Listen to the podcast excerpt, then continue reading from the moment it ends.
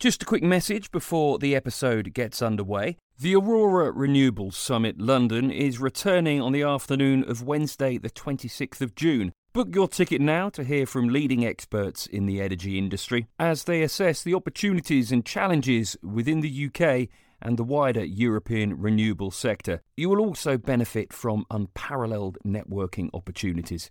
We look forward to seeing you there. Welcome to the Aurora Energy Research Podcast. What you're about to hear is part of a collection entitled Aurora on COVID 19 Implications.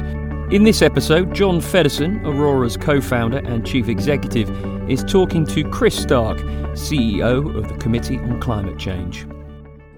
Welcome to the sixth instalment of Aurora's podcast series titled Aurora on COVID 19. I'm John Feddersen, co founder and CEO of Aurora, and this series comprises one on one interviews with industry leaders on the impact of COVID 19 for the energy sector. Uh, recent episodes, which you can catch up with on our official podcast channel, have covered the impact of COVID 19 on the energy industry from a wide variety of perspectives infrastructure investors, uh, project finance banks, uh, lawyers as, as well to get different perspectives on how this is shaping our industry. And today I'm really delighted to be joined by Chris Stark, who's the CEO of the Committee on Climate Change, with uh, what I imagine will be a, a, perspective on climate, a perspective on policy. Uh, welcome, Chris. Thanks, John.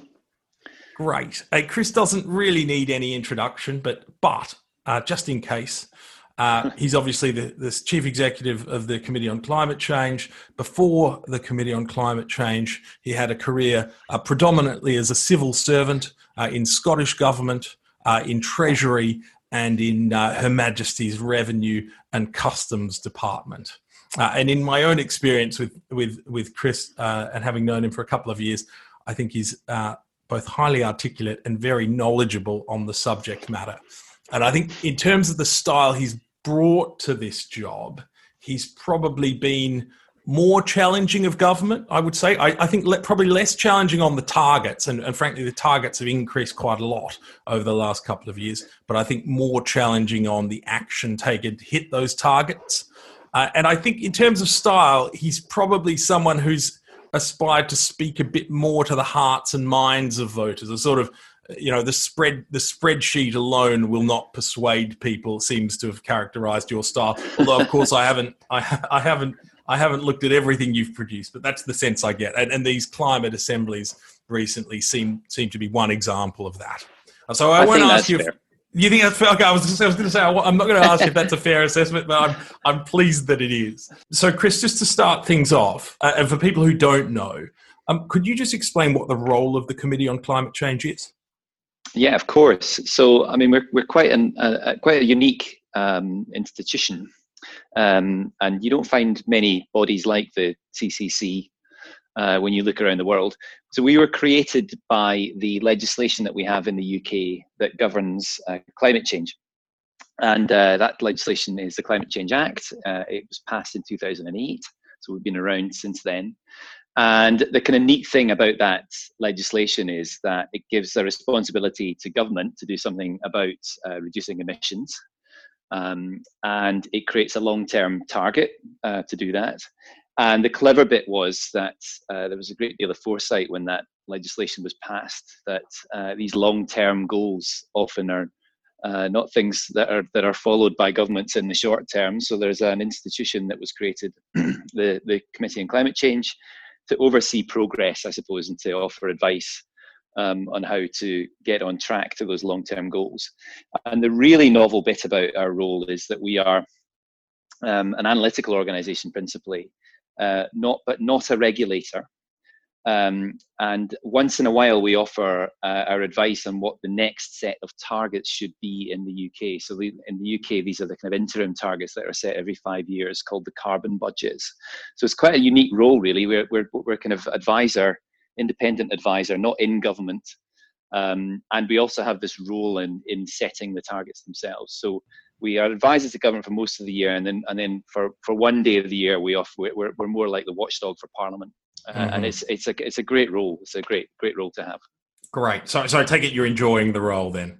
Oh, I love it. I mean, who okay. who wouldn't? It's the best job you can have. So, um, okay. I'm passionate about the issues, and especially in these kind of moments of you know big changes happening around us, uh, it's just a fascinating job to have. Uh, so yeah, I love it. So, so what? Just to start broadly on this COVID nineteen topic, what surprised you the most over the last, say, three months? What didn't you expect? Well, I didn't expect any of it. So, I mean, I think the, no, apart, the, yeah, apart uh, from COVID nineteen itself, yeah. I was, I was thinking about this the other day. I mean, I was thinking back to uh, what I was listening to and, and reading and, and, watching over the Christmas break, and um, I remember sort of, I remember, I remember noting at least that it was happening in China. I, I, uh, not long before that, I'd been in in Beijing, um, and uh, you know, it was kind of an interesting thing.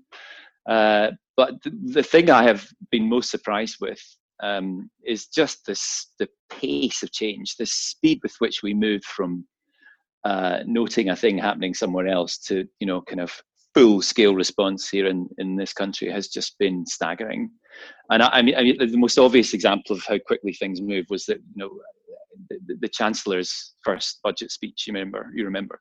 Was was was days before we moved into uh, the full lockdown, and just the pace of that, the way that that swept aside every other priority for government, every other priority we have in society has just been astonishing. Mm. So there's massive impacts on the issues that we cover in yeah. in the in the committee on climate change, uh, which we're only really scratching the surface on now. So trying to get your head around that, we've had to do that at the same sort of pace. So what's been most surprising is the way that we've moved swiftly to this new way of life at such staggering pace. It's incredible, really.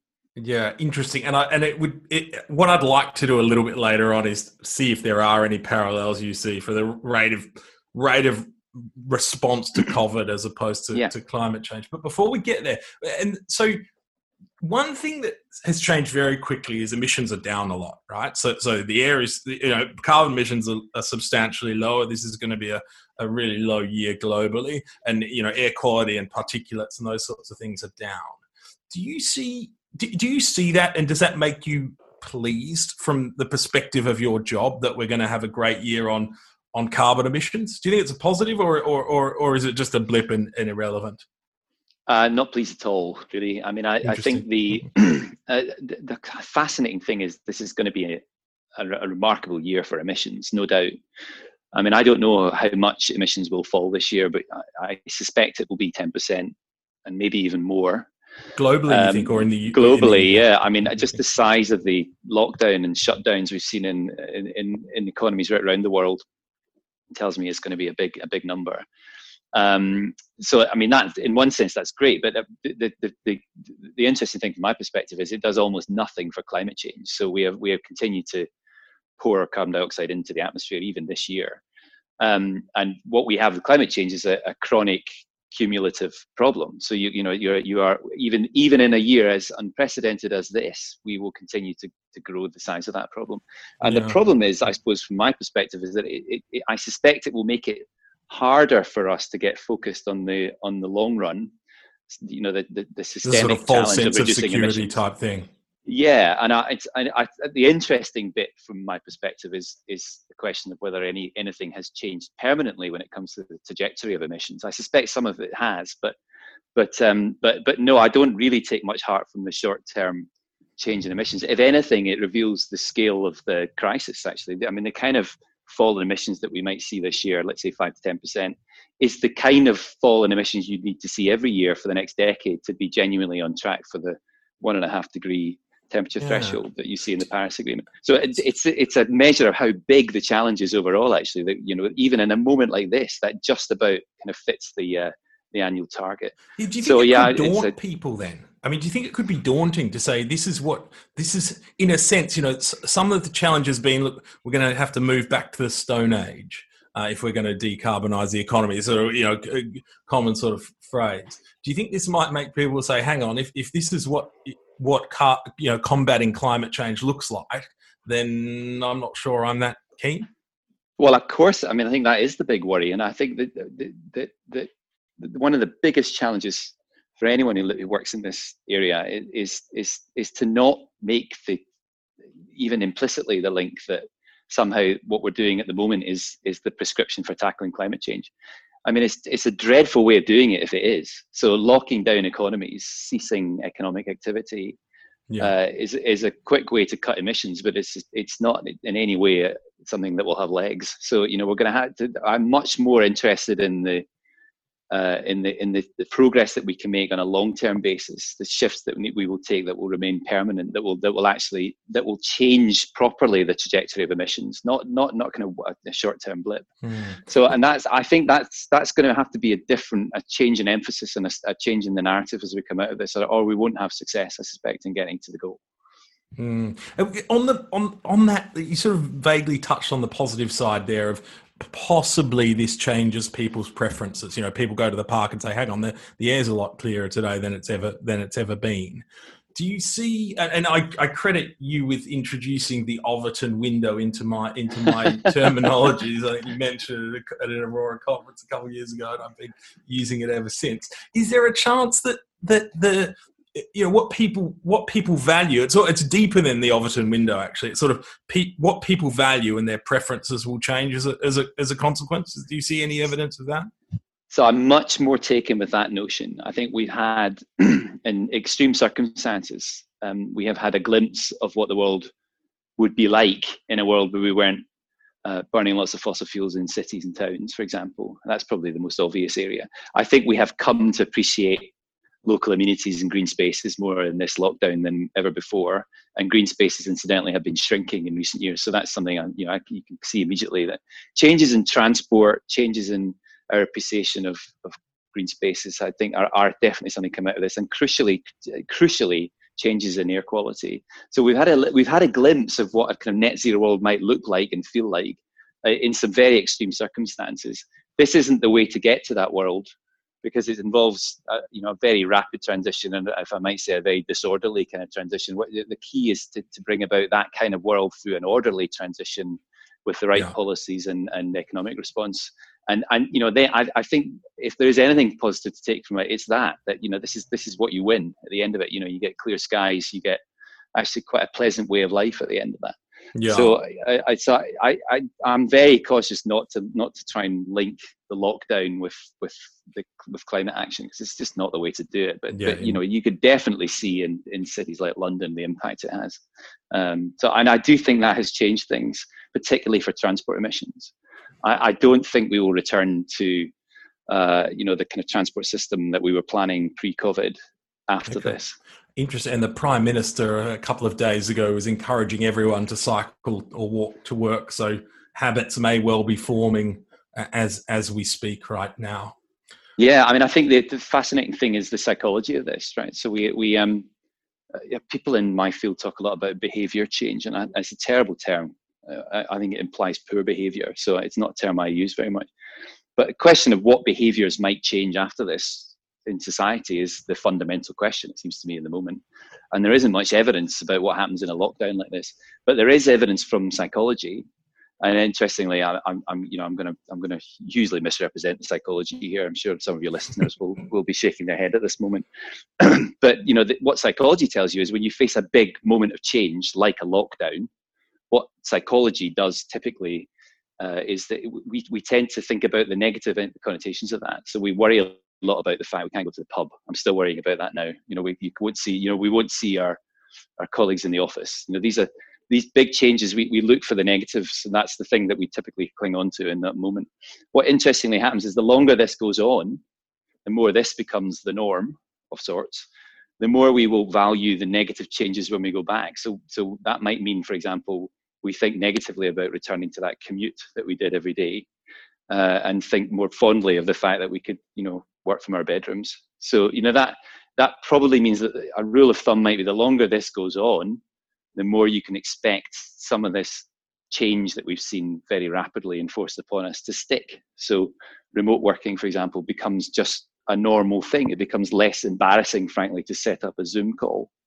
Uh, you know that that sort of stuff will make an appreciable difference and will will have a long term impact. I think it's still at the margins though. So the steps to get to net zero uh, today are still the steps to get to net zero uh, three months ago. So uh, there's some security in, in knowing that. And, uh, and the question for people in my trade is to work out what how those shifts in behaviour might stick and what that does for the short, medium, and long term. Yeah, yeah, it, it, it's a fascinating conversation. That psychology point. I mean, I see as many behavioral biases, if you want to call them that, that, that go against it as well. My my favorite oh, yeah. is is um, humans are not very good at one in 20 year events or one in 50 year events. It, it either happens every year or it never happens.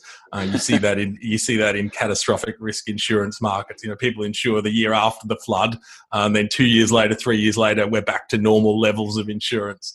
So, so I, I, I fear that in three years' time, we'll all be back into the the perspective that pandemics never happen rather than they, so they I, may I happen tomorrow. I, I think you're right about that, and I think, uh, and interestingly, our job is to speak to government rather than to people. So I think that is indeed the tendency of people, but governments it seems to be should act differently. So if there's anything that's been, that we've learned in this in the midst of this coronavirus crisis is that we weren't as well planned as we thought or as resilient as we yeah. thought to a shock.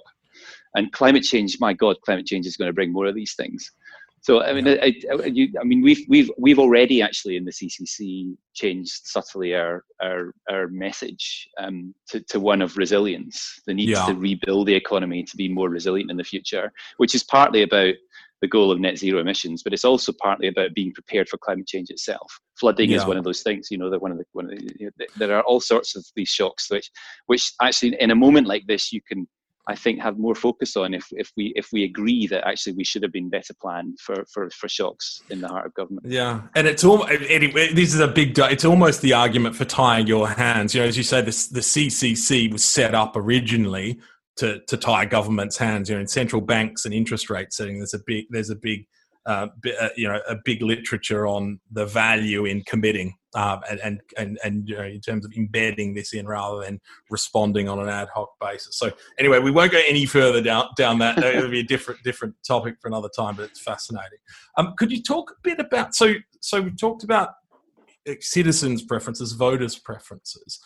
When it comes to your role in the policy discussion, is it is it possible to have a serious policy conversation at the moment with with politicians, with BEIS, with, with other kind of critical decision makers, or, or does that have to wait until COVID nineteen stabilizes? Whatever that means. Maybe it's maybe it's like the second lowest level on the prime minister's scale. Maybe it's the it's probably not the lowest level because that means there's no COVID. Um, is it possible to have these discussions? You know, you know, are you spending your time getting ready to have those discussions, or are you having those discussions now? Well, I, it's, it, I mean, clearly the focus of government has moved on to the, the, the immediate priority of dealing with what is a health crisis, and that, that is entirely understandable. Um, but I have to say, I'm not finding it difficult to have uh, pretty in-depth and lengthy discussions with government when they want it. Um, so there's a there's a there's a large group of people I know in government planning for the next stage of this, which is the recovery and and I'm very pleased to say are planning very actively. I think to, to, to for, for for that goal of net zero emissions to to be hmm. one of the lenses through which they you know they make their priority decisions uh, for the recovery. Now that that's fantastic. I mean, we would never be in that position in the last recession, for example, when there was talk of a you know a green stimulus, for example, in 2009. But we're actually ready for it this time. So you know the idea that you might actually prioritize the government's actions by thinking at least partly about how you reduce emissions is is is total shift. No. Is it possible to have you know we are not having the kind of day to day business as usual discussions uh, that we were to, we would have had with government before. And yes, it's definitely true to say that large parts of government have been moved off policies that you might call climate policies onto other things, but that will change in the future. So I, I, I, I mean, I am an optimist, but I do think in a moment of crisis like this, I haven't seen the government drop this agenda in the way that I suspect they would have in previous years. Okay, so that's positive from my perspective. Shifted out a bit potentially, and, and we will pick this. Up. I want to talk about yeah. green stimulus um, and obviously, the flip side of that, which is um, you know, we're borrowing a lot of money at the moment. We'll probably have less of it when we when we come out of this. Yeah, but we'll pick that up and say just on the on there there are some real like practicalities I'm seeing in the UK at the moment, and you know we can't all meet in person. And a couple that spring to mind: Glasgow COP you know it's been pushed back or, or maybe maybe it'll never happen we you know we, we'll wait wait and see what that looks like it's a bit like the tokyo tokyo olympics your hmm. climate your, your climate assemblies were obviously I don't know if they all completed or, or, whether there was an ongoing program, but that's probably one that was close to your heart. Where, where if, if, if that's still happening, there's a, there's a change. On those two examples, how, how is the logistical challenge having having an impact? Apart from so obviously the, they've been cancelled.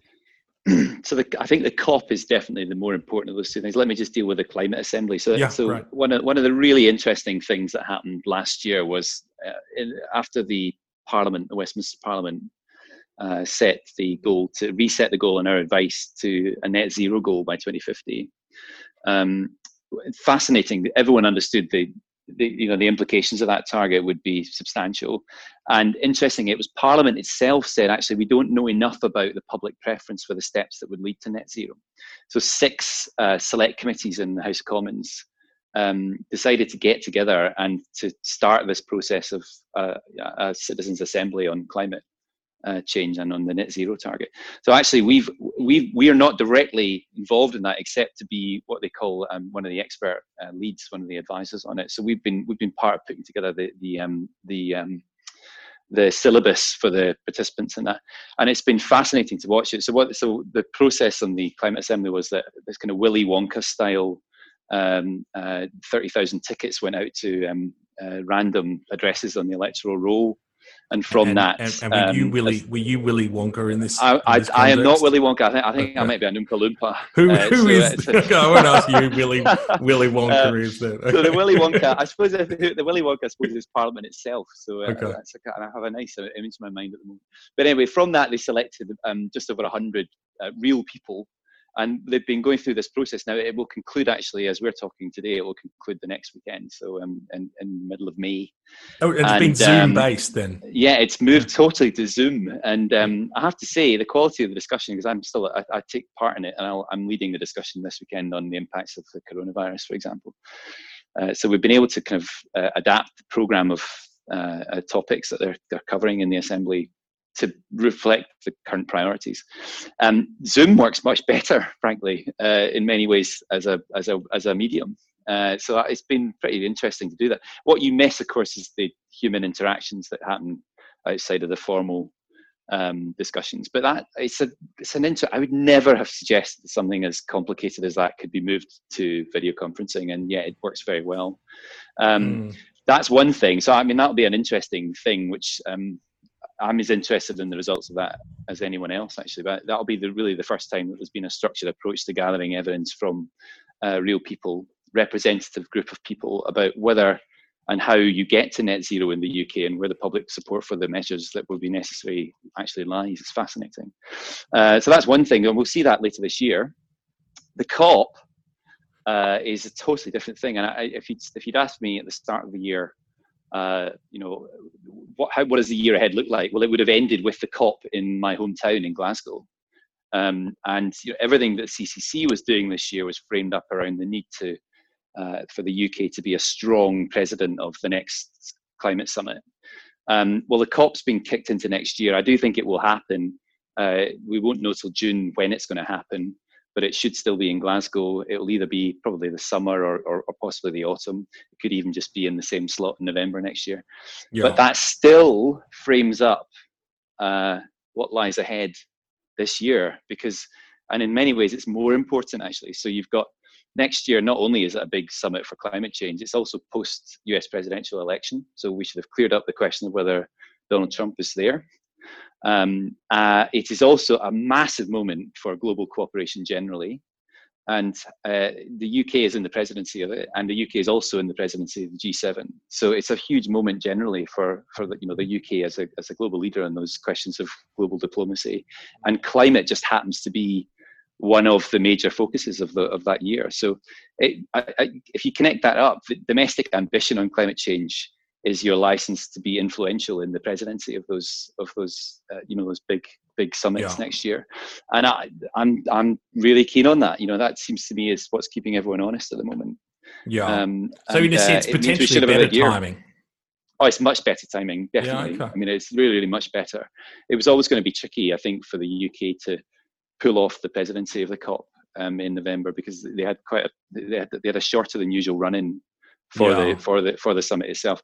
And the Trump thing really, the uncertainty of that hung over it. So in the original uh, date for the COP, uh, it would have been just days after the U.S. presidential election. You still would have had a Trump administration. Now, we, I, I don't know whether it will be Trump, but I do know at least you'll be able to plan with certainty for whoever is U.S. president. Yeah, and of Um, course, so were, were it Biden, you know, he was the he was the vice president when Obama's green stimulus. You know, in that sense, I think when people talk about green stimulus now, they, they look at what the US did. Some of it seemed to have been effective, some of it was was clearly ineffective. Um, but Yeah. he clearly has a, a track track record there. So Yeah, and you know, Bernie Sanders made it a big part of his campaign. You know, and Bernie Sanders has dropped out of the race, of course, but yeah, uh, you know, the, the, the supporters of Sanders, if they're to be brought round to a Joe Biden presidency, yeah, okay, um, will want to see some kind of reference to to, to green jobs in there. So I mean, that, there's there's definitely a sort of wedge issue there in the U.S. presidential election. I, I genuinely don't know how the, U.S. presidential race will pan out, yeah, uh, but I do know it's better to hold a summit on climate change knowing the outcome. yeah, with Um, clarity. So with clarity, yeah. Yeah. What, what? Just one thing on these citizens' assemblies, the climate assemblies. Yeah. If you were to say in in one word, why do people care about climate change? What What would it be?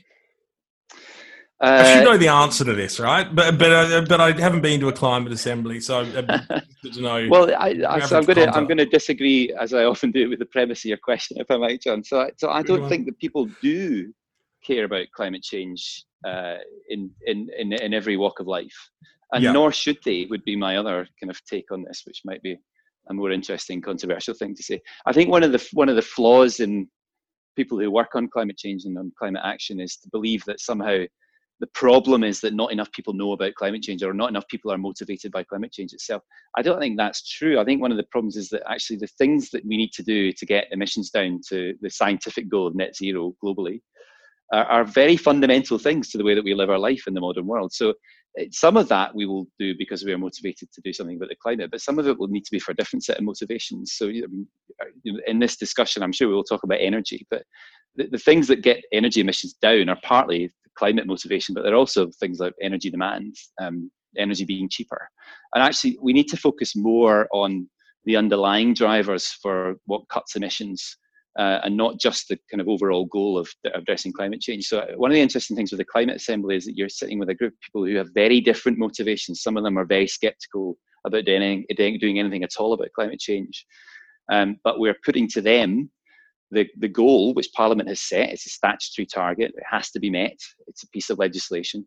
And we're asking those people who come from a very kind of broad spectrum, what, is, what do you think we should do about this? You have to meet the target. So where's your support for the steps that will be necessary to get there? And you're going to get, I think, I mean, I, I haven't had a sneak preview of the results of it yet, but you will get a very big spread of views about what's acceptable and um, and you know what we need to do about some of those big difficult measures and that, that's what's so interesting about it all of that then goes straight back to the select committees in parliament and then they will use that as a tool of inquisition over the government and what they're doing about these things that's the really powerful thing about it you know so it's parliament themselves who have who've asked for this process Mhm. um, and the data that comes for it should be really valuable Great. We're looking forward to, to seeing that. Now, could I, could I, we touched on this earlier. We, we, I've sort of tried to keep us focusing on the here and now.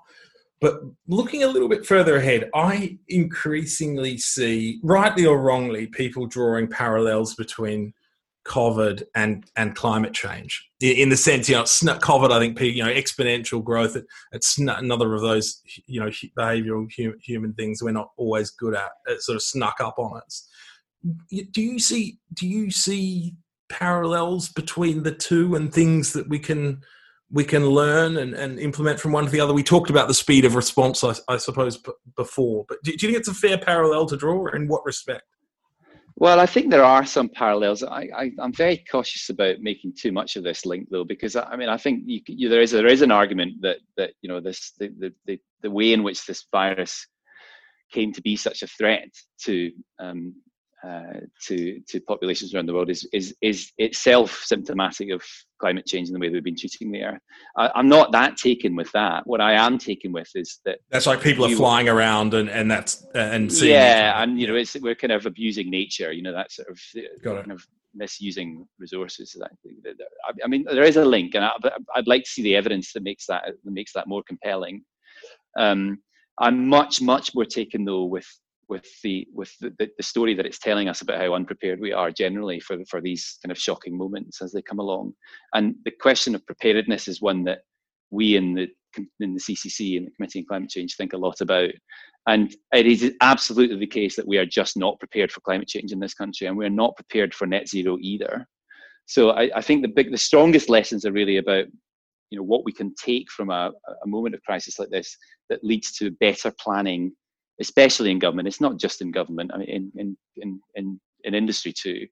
Um, and I do think that's where the strongest parallels lie. Actually, that, that we can we can use this as a moment to just just step back a bit and get get better prep for the future. Could, could you give one example of what that might look like? I mean, you know, is it flood defences or or or, or is it? Yeah, or, or is it is it just you know mitigating emissions? What, what might what might a sort of an outcome of COVID where we say, right, we need to plan better, we need to we need to commit um, in the context of climate change look like?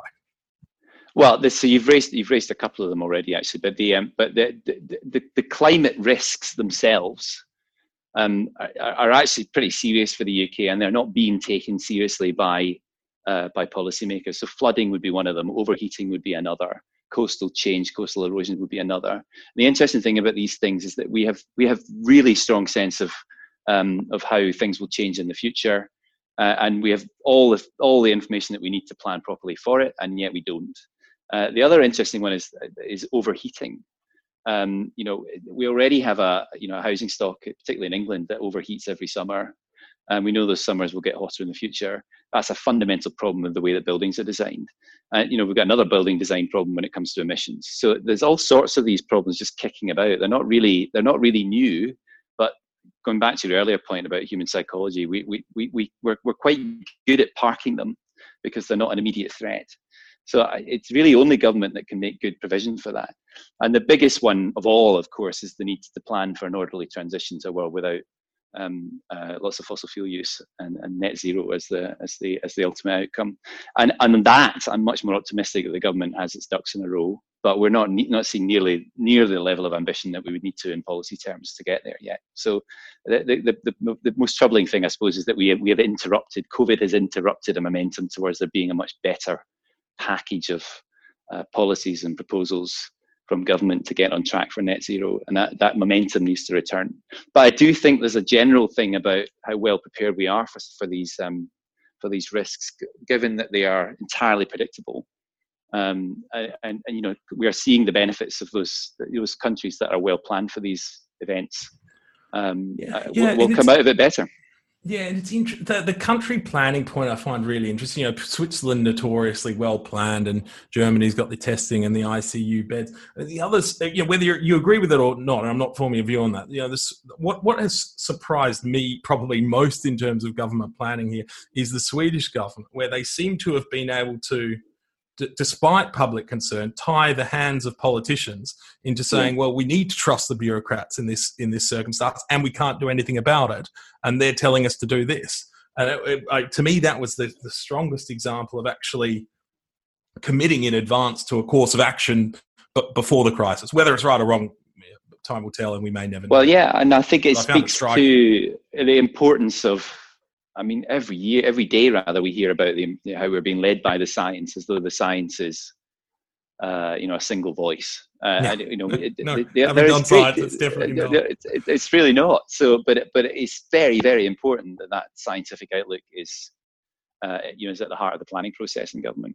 And and yeah. climate is another area where that would really help. Um, so you know, I, I, I, I do feel we were making big progress actually in establishing that there was a scientific imperative here to do something about emissions and an economic one.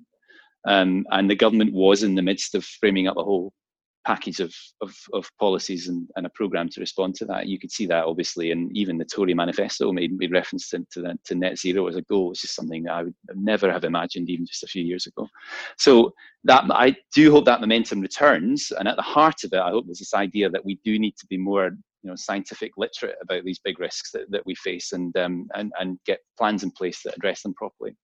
Yeah, yeah, we haven't talked. You know, the experts are having a bit of a moment in the sun. It, it, looks like at the moment. Um, okay, great. Uh, just one other thing on the long term impact. You talked briefly at the start about certain things not popping back. You know, we we um, maybe we use bicycles more. What, in terms of emissions intensive activities, which are the ones that you think, hey, maybe people have seen a different way, or maybe they'll never return to to where they were?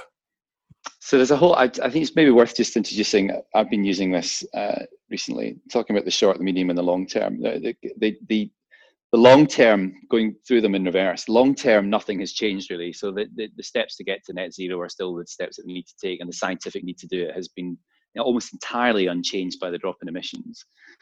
Um, and I, there's some sort of security in that actually. You can have, you, you can fall back on those long-term priorities because they're things that we need to do, they're things that every other country needs to do, or we will have a you know a, a much bigger problem of, of climate change itself during in the future. Um, the medium term is the most interesting. I think that's where you've got the biggest uncertainties. So this, we were talking earlier about behavior changes and, and what might stick.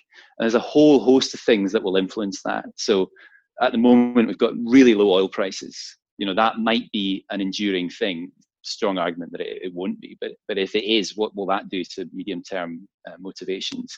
Um, behavior shifts that we've seen, the kind of normalizing of remote working, uh, even uh, things that for years were seemed impossible or remote medical consultations have we managed managed to, tur- managed to turn that around overnight you know that's now the kind of that's established norm for how you do a medical consultation now that will have an impact on transport use. I suspect the enduring need for social distancing will also create a new set of norms some of which will be less happy. Uh, we won't be flying so much um, and we won't be using public transport so much. So you know that that might that might you know cause a different set of motivations over the medium term. These are all things you know availability of capital is another thing that i think you might question over the medium term. These will have an mm-hmm. impact. It's enormously difficult to predict how that will play out. And the other big one just while i'm on my list of medium term issues is is industry change and employment with it we are going to see a rapid acceleration of some of the shifts that were happening anyway and in the industry composition that we have in the UK economy and the global economy. Um, some of that is going to be far less well managed than it might have been if we hadn't had COVID. It's going to accelerate some of the transition uh, either towards or away from net zero, and we need to we need to understand that too. So, so there's the whole host of things in the medium term that are really uncertain, but will have a massive impact on the job that I do and the job of the of the government in getting us on track for net zero.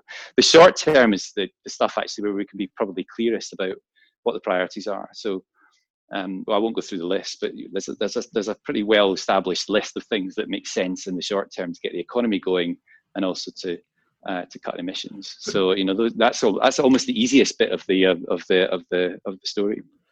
Right, and I'd like to go a little bit beyond COVID nineteen, but just one more one more point on this. We've talked about green stimulus. You've talked about the impetus within government for for uh, for, for getting things moving again, and that, and that actually there's a lot to like about greater investment in low carbon power generation industry, those types of things. How about the, the, the consequences of tighter budgets? So we've seen the furloughing scheme, which is eye-wateringly expensive to the exchequer, being extended today at, at substantial cost. Where, you know, it's just a, it's a natural consequence of being idle. We're producing less things. GDP will be lower. We'll have less money how do you see that interacting with the desire for green stimulus? Is it is it an impediment, or is it an impediment further down the down the track? Will taxes go up? No, what are what are the implications? So it might be an impediment, and I, there's no sense denying that. So the, the fact that consumer incomes are lower, the fact that we have less um, available, frankly, that, the consumers will be less able to make some of the investments that we might have hoped they would have made on the on the way to net zero is going to make it more tricky. But I'm not sure that that rule applies so easily to government. So I think uh, potentially that this is actually a very, very important moment of unfreezing, if you like, of some of the, you know, the kind of previously impossible policies will now really come into the frame. And you mentioned tax. Tax would be one of those things. We're going to have to right the ship when it comes to the public finances coming out of that, coming out of this uh, crisis. Um, almost certainly, we will see tax rises in the future. And you know, one of the ways in which we might seek to raise tax is by looking to um, carbon taxation, uh, especially when fossil fuel prices are low. So that idea that we use the tax system in a creative way coming out of this is is is is very kind of um, very topical at the moment. And I think that doesn't happen unless you plan for it well. We already knew we had a set of tax changes on the cards, when, even when it came just came just to, to climate policy, because if I'm right about the way in which we will make a transition to electric vehicles and low carbon transport, then the fuel taxes for transport don't look like a stable revenue source anymore for the Chancellor. So mm-hmm. there's a host of tax choices that need to be taken anyway. And the other interesting thing about it is that many of the things that we need to do to invest to get to net zero as a country are fundamentally infrastructure choices. So we can look to kind of the infrastructure funding models for that, especially if the government is taking more of a share in that. Look, think about regulated asset bases, for example, which are quite a sensible way to get investment going quickly um, and, and to re- be repaid over the long term. And these things will, in the main, uh, cut the cost of energy if you do them right. So you know that's that's a kind of that's a sensible step to take on any on any level. But I'm not going to mess. I'm not going to I'm not going to mince my words. Some of this is going to be very difficult. So we, we, we predicted last year that there is indeed a cost to getting to net zero. It's pretty small overall, and I'm, have to say we used a pretty conservative basis for assessing that cost. Mm-hmm. But there is a cost there, so it has to be managed. So uh, you know, I'm, I'm I think one of the tests for the CCC this year is not just to promote the things that we were already promoting as a useful thing to do in the economic recovery, but also to think seriously about which, if any, of the costs that we've um, that we've assessed need to be moved to the right. So how do we protect the consumers that can least afford it in the in the recovery um, yeah. from the from the cost of those policies? That's got to change. You know, we're going to have to think about all of that in the round, and that's why this year is such a suddenly such an interesting year. Yeah, interesting and and refresh. I mean, not refreshing, but uh, I think a really important point that, there is a cost. It's not huge, and, and you know, ca- carbon emissions are not huge within the within within the context of the things that we spend money on in general. But I, but I think I, you know, in this country in the past, I think people's confidence has been undermined by the idea that it's a it's a it's a cost free transition. Uh, it's in incredibly capital intensive. You know, the, the, um, the, the, what lies before us is a massive investment issue for the whole country. I, I have to say the cost of that to the consumer is remarkably low if it's managed well. Uh, most of that will be, you know, be private investment, I suspect, and therefore, actually, some you know, that's a cost of capital issue. You know, it's a, it's a question is whether the government can keep the risk low. Actually, is is is, is how we will manage the costs overall. Uh, but that's not easy in a moment like this. So, so I, I'm I am keen that we turn around the discussion of uh, the, the, size of the investment challenge. That's a very useful thing, frankly, if you're thinking about recovering well from a from a crisis, an economic crisis. You can think about what, what you can invest in as a means to get the economy going, and these are very sensible investments to make, uh, even if they weren't climate investments. Many yeah. of them. Okay, excellent, good. So I'd like to move briefly beyond COVID, and I've got what I want to do is is I've got a series of concepts that I'm going to present to you, and I'd like you just to say one word answer. Do you think they're overrated?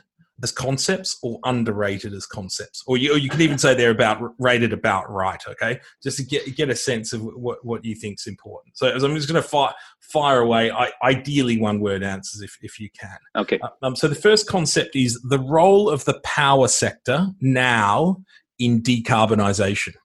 Is it overrated or underrated? I think it's just about right. So we've, okay. broadly got that right. I think we understand the scale of the challenge. At least the sector does. Yeah. Okay. Good. Um, negative emissions technologies are they overrated or underrated? We have hugely underrated their importance and indeed the need that we will have for them. I suspect. So we need to think about that right now. Okay. Interesting. Uh, so, so you're saying there's some carbon we just won't get out of the economy aviation. It definitely is. Like I mean, yeah. aviation. I mean, aviation is one of those things in the medium term that may change, but you're going to have aviation emissions. You're going to have you're going to have emissions enduring from agriculture. So you do need to think about what you, we used to call offsets. So what is the sustainable offset that will that we will yeah. have in this net zero economy? Yeah. Um, okay. Third concept: the the concept of needing to have many arrows in the quiver on decarbonisation. So you know, why not just do the best thing? Why do we need many arrows in the quiver? Is that is it an overrated concept or an underrated concept? It's a, it's an underrated concept because it's so okay. important. So some of this will not work as well as we think. Some of it will work better than we think. We need to have options, and we don't have options. I start to worry a lot about whether we will make the goal.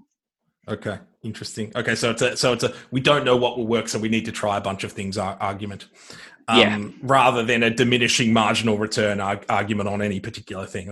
Well, I think you can, I think there's a way of combining those things. Actually, one of the reasons why we like things like carbon capture and storage so much in the CCC is because it gives you that optionality. Now, that optionality means that some of the options will work really well, but you won't know until you have the optionality in the first place. So. Yeah Uh, so thinking carefully about how you buy yourself that optionality is a really good thing, and that's what leads you to think that we should be giving more priority to things like carbon capture and storage. Yeah, and obviously, as, as Black and Scholes tell us, options are worth more. The higher is the uncertainty. So get, get, get, some cheap options is a good idea. Okay, good. So next concept: the need to move urgently on decarbonisation. Is that overrated or underrated? It's it's it is it is underrated. There is still, I'm afraid, a story that if we wait, the cost will fall. Yeah. Um, but actually, the, the, those you can't you can't assume that's the case unless you act. So uh, the story in the UK of how costs have fallen in the power sector is because of the UK's willingness to act. That's what yeah. that's what brought about those cost falls. That's not just a story that we'll see in power. We'll see it in all the other sectors too. So you need to act now to get the emissions down, and and the longer you wait, the harder it is. Mm-hmm. Next concept, good. Next concept. There's three more to go. Uh, the costs of deep decarbonisation are they overrated or underrated? I mean, you've touched on this a bit already. uh, they're much smaller than we think. Yeah. Uh, okay. Uh, so we shouldn't so, worry so much. So they're overrated in a sense. Yeah. Um, okay. Uh, two more. The f- second, second last. The role of the private, uh, the role of private sector decisions in decarbonising the economy. Overall, we Oh, we massively underrate this. I think we assume, and I, maybe the CCC is part of the problem here, but we, we assume that all of this is, is, is a problem for government. Yeah. But actually, it's it's uh, the majority of the emissions response will be delivered by the private sector. They just need the conditions to be in place to get that right. Okay, great. And then for a final, even further off piste, uh, asking you as someone who's worked in Whitehall and Holyrood uh, in the past, um, the so the, this concept is the usefulness of the devolved administrations during the COVID crisis. You know, we had conflict and moving in different different uh, different lockstep and, and things like that. Do you think the usefulness of devolved administrations during the COVID crisis is overrated or underrated? I think that's an impossible question, John. I, I, it's a, um, but um, I, I, I think it is underrated how useful they can be as long as we have an integrated approach across the UK. And I'll make yeah. a parallel to my current trade. That is that is true of COVID. So we need to have a multiplicity of local approaches to a health crisis like COVID, and we have the capacity to do that with devolved administrations and the fact that we have devolved health systems. Yeah. You need okay. that for climate too, right? So you need you need you need properly integrated decisions across the whole economy. And, and when it comes to my trade, many of the most important levers lie with the devolved administrations and even more locally than that. They're typically the things that, that you know, your policies can affect demand, um, I think, more effectively at the local level. Yeah. So we need this to work properly. And we are really at the foothills of having a well, you know, well worked, uh, a, a, you know, a sensible, well worked through devolved and national uh, administration system in this country. It just, it, it I, I would struggle to say that it works well at the moment. Yes. Okay. Well, I'm I'm slightly biased as an Australian focused on energy, and I would say don't hold your breath because at Federation in 1901, when we stopped being a, a British colony, uh, you know, we we we had this, you know, we got the states, and uh, I think one of the biggest reasons for inaction on climate and energy policy in Australia is the existence of the state. So it's a slightly leading question uh, based on based on 120 years of experience. But but I, I would just caution: don't hold your breath on climbing that mountain you described in, in quick order. Um, great, excellent. So we'll stop there. Thanks so much for joining us, Chris. It was it was uh, hugely enjoyable from my perspective, and it's obvious you you know this space as well as anyone and you're, you're hugely passionate about it. So, so many thanks for, for joining us. Thanks, John. That was John Feddersen, Aurora's co founder and chief executive, talking to Chris Stark, CEO of the Committee on Climate Change. Thank you very much for listening and look out for other sessions to come in the Aurora COVID 19 series.